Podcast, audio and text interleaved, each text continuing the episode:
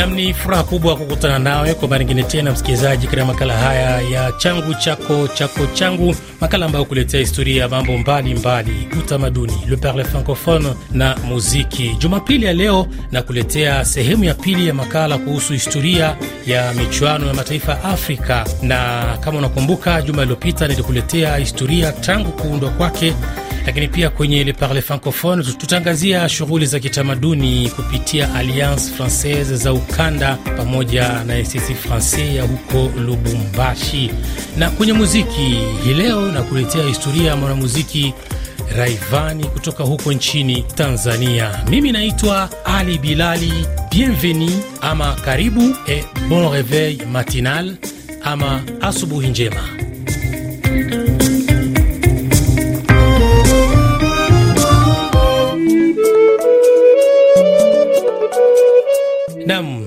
Shukran sana kwa kuungana nami RFI Kiswahili, Ali Bilali, na kama nilivyokujuza na kuletea awamu ya pili ya historia kuhusu michuano ya mataifa ya Afrika ambayo imetamatika hivi karibuni kule nchini Cote d'Ivoire. Na kwenye awamu hii ya pili nimeamua kuwashirikisha wanamichezo wetu hapa RFI Kiswahili, Jason Sagini pamoja na Paul Nzioki. Karibuni. Asante. Naam, wiki iliyopita nilizungumzia kuhusu historia, namna uh, michuano hii ilivyoundwa na mwendelezo kadri mambo yalivyokuwa yanakwenda, pamoja pia na hatua kadhaa za mabadiliko huko nyuma lakini sasa awamu ya pili tuangazie sasa, unafikiri kulingana na ilivyokuwa mwanzo, bwana uh, Nzioki, unafikiri kuna mabadiliko ya aina gani ambayo unaweza kuyashuhudia kwa leo? Bwana Bilali, uh, mabadiliko ni mengi. Ukiangazia kwanza kwa shirikisho la soka barani Afrika CAF, namna ambavyo wanaandaa mashindano haya,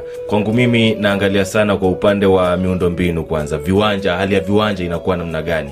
Zamani ukiangalia viwanja vingi havijafikia viwango vya viwanja vya sasa hivi, namna ambavyo unaangalia michuano. Ukiangalia viwanja ambavyo vilitumika mwaka elfu mbili na kumi Afrika Kusini, elfu mbili na sasa Ivory Coast, ukiangalia hivi majuzi Cameroon na Misri, uh, viwanja vime, vimejengwa afadhali. Angalau ukiangalia hata wenzetu kule Ulaya wakiangalia AFCON wanaangalia viwanja vipo katika hali bora. Uh, kwa wasimamizi wa michezo, michezo. Uh, ni mara nyingi sana tukao tunaangalia AFCON na video zinazunguka nyingi sana, watu wanaonyesha namna ambavyo waamuzi wetu barani Afrika hawawezi kutengeneza kuamua kwa ubora, kuamua kwa maamuzi ambayo kila mtu atapendezwa na atasema kwamba huu ndio ukweli. Na hata ukizungumzia teknolojia mm -hmm. tuna VR siku hizi. Naam, ni kweli kama unavyosema Bwana Jason Sagini, unafikiri kwamba ujio wa mitandao hii ya kijamii na teknolojia imechangia kwa kiasi fulani ku, kuboresha zaidi michuano hii?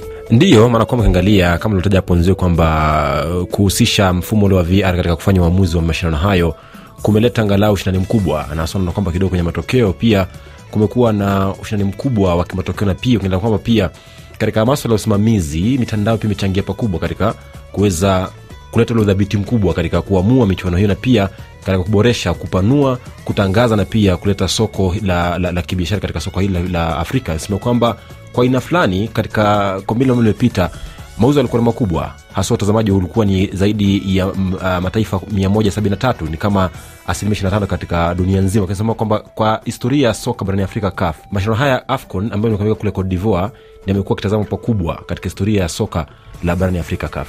Na hii unafikiri uh, mitandao pia imechangia kufikia kiasi hicho? Ndiyo, maana kwamba kule kuuza mitandao na pia kuchangia katika uh, kuweza kuizungumzia pakubwa na kila mara na kuuza huko kila mara kunachangia katika kuuza na kupanua soko la soka la Afrika la AFCON.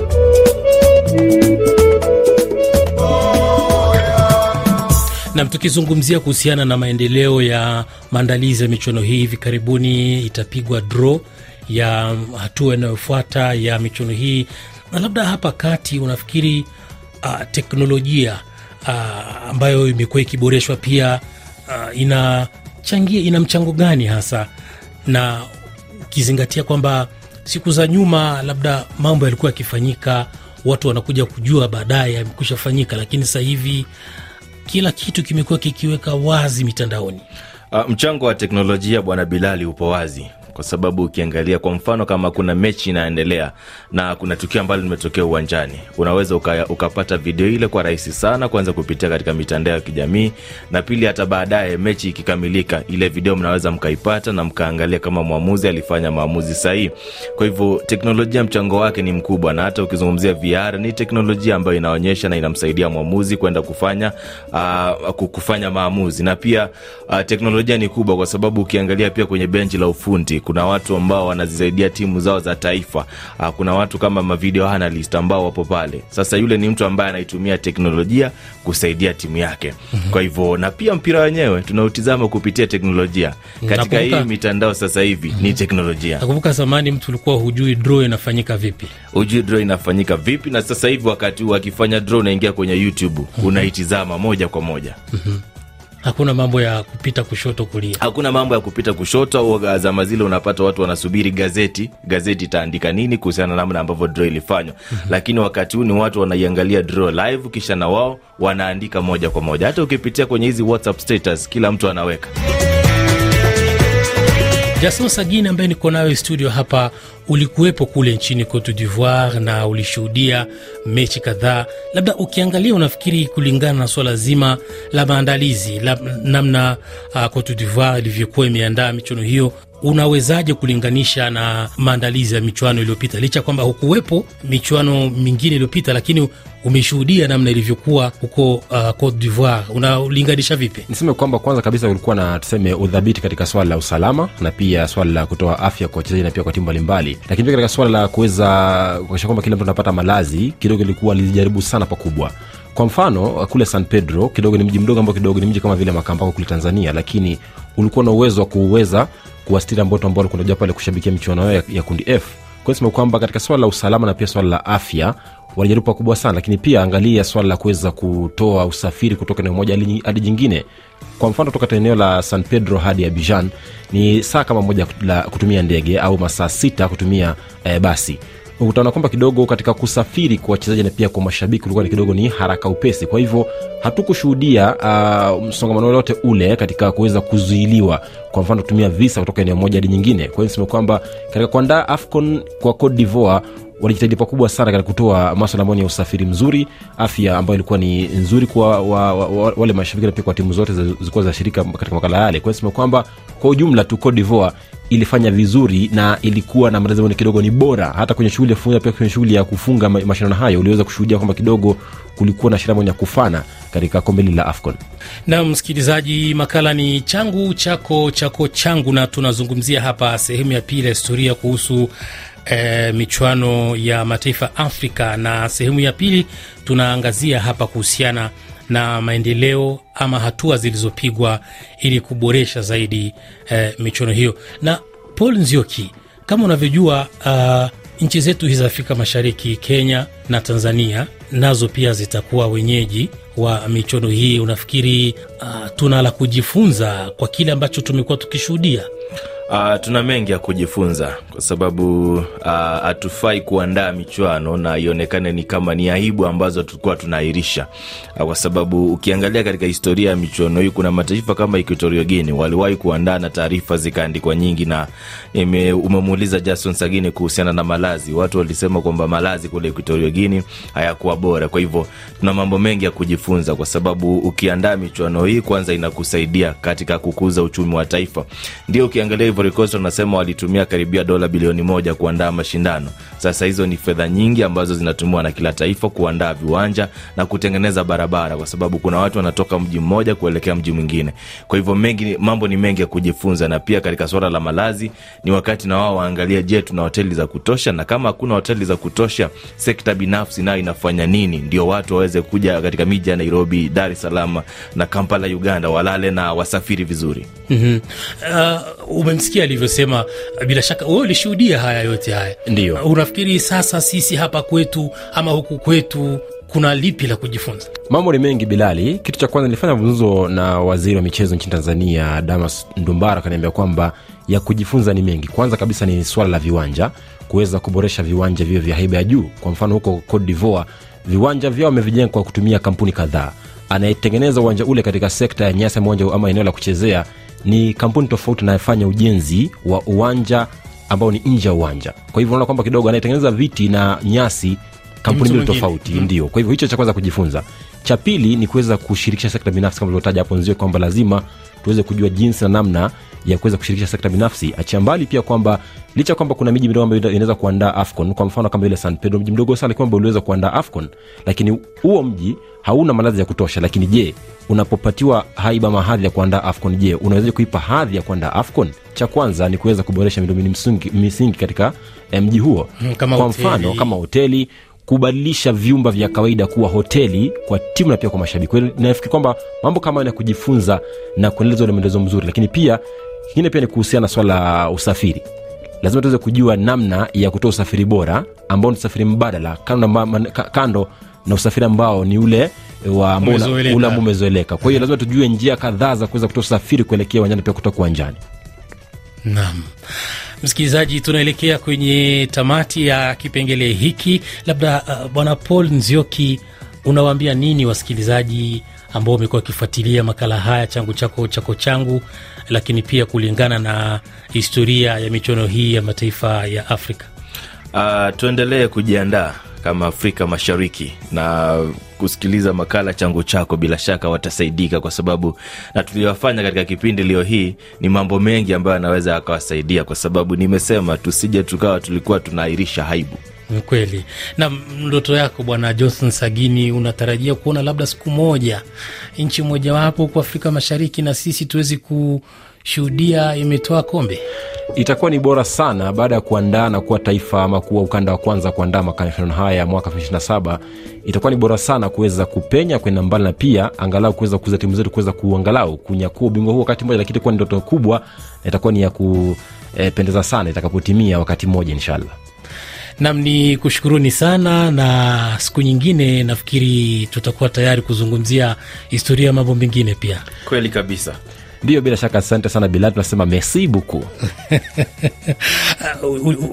Ulivyokuwa kule Cote d'Ivoire, bila shaka kule wanaongea ki- Kifaransa, changamoto zilikuwa vipi? E, changamoto moja kubwa ilikuwa ni kidogo kwenye lugha katika kununua vitu na katika kuzungumza na watu ambao kidogo hawaelewi kiingereza. Kwa hicho mm-hmm. kilikuwa cha kwanza lakini angalau kutumia mfumo wa kidijitali ama teknolojia kuna zile app ambazo zinafanya kutranslate ama kutoa tafsiri kwa hiyo tulitumia sana hilo kuweza kunisaidia katika kuweza kufanya mazungumzo na watu binafsi eh, kule Cote d'Ivoire. Na Kenya, Uganda na Tanzania ni nchi ambazo zinazungumza Kiingereza na watakuwa wenyeji wa michuano, bila shaka watapokea wageni wakiwemo wachezaji pia. Umeshaanza kujipanga labda kujifunza Kifaransa? Aa, kama, kama, kama kawaida yangu una- unanifahamu Bilali eh, kila wakati nimekuambia nikipata fursa ah, ni vizuri. naitumia vizuri na ni lugha moja ambayo eh, bila shaka nitajifunza mengi katika mashindano kama haya. Ukiandaa unahitaji watu ambao wanafahamu lugha zaidi ya moja zaidi ya. Kiingereza, zaidi ya Kifaransa, zaidi ya Kihispaniola. Kabisa. Nam ni kushukuruni sana na karibu tena. Asante. Shukran.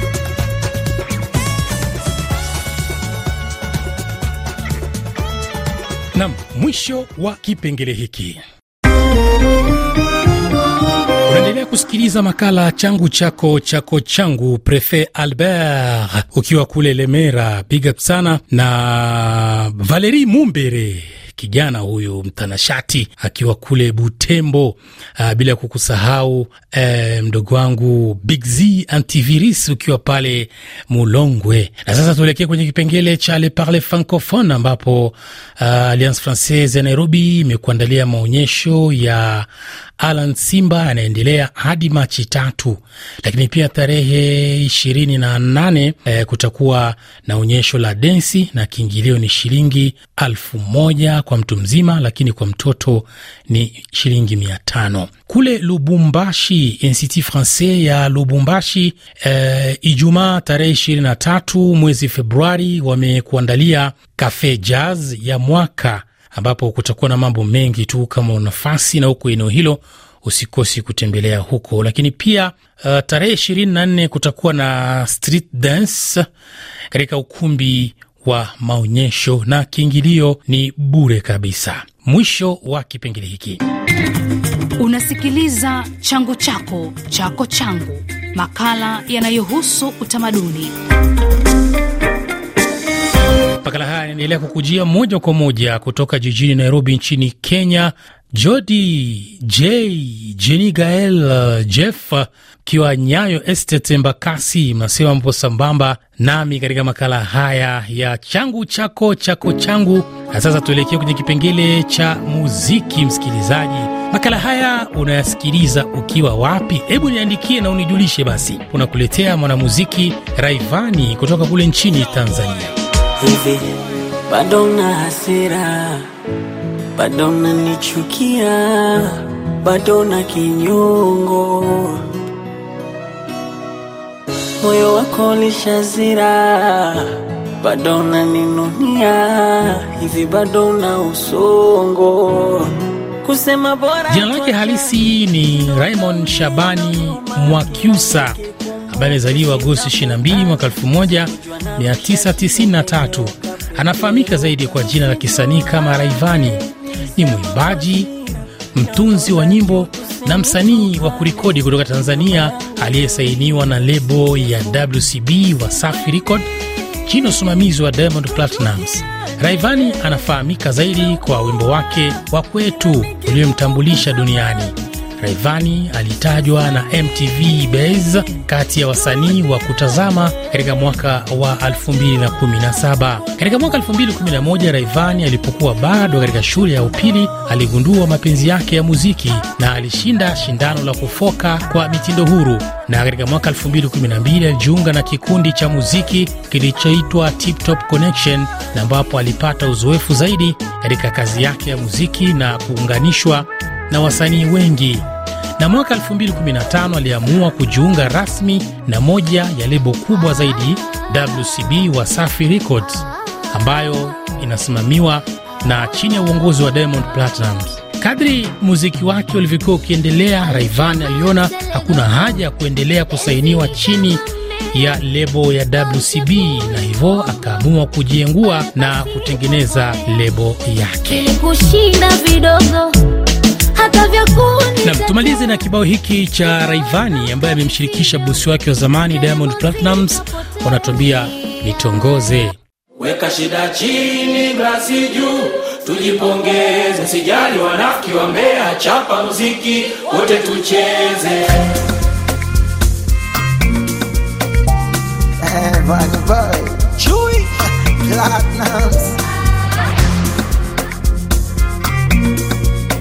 It's the baby.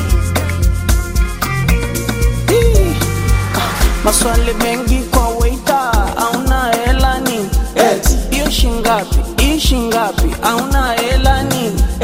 Maswali mengi kwa waita, auna hela nini? Ile shingapi? Hii shingapi? Auna hela nini? Nimeachwa staki tena maswali, naenda bichi kula upepo wa bahari, na umwagilia moyo mziki kwa mbali, jimbo liko wazi, sema nitakubali. Unanitaka, eti unanipenda. Basi mtongoze, Unanitaka, eti unanipenda. basi mtongoze, Unanitaka, eti unanipenda. basi mtongoze, Unanitaka, eti unanipenda.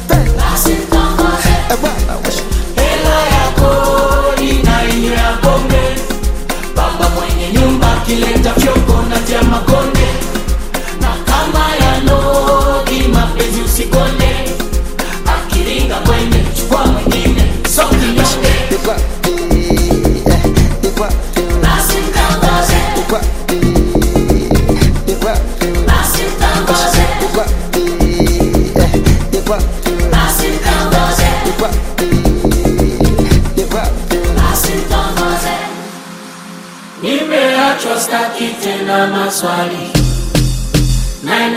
Kibao hicho ndicho kinatufikisha kwenye tamati ya makala yetu ya leo, changu chako chako changu.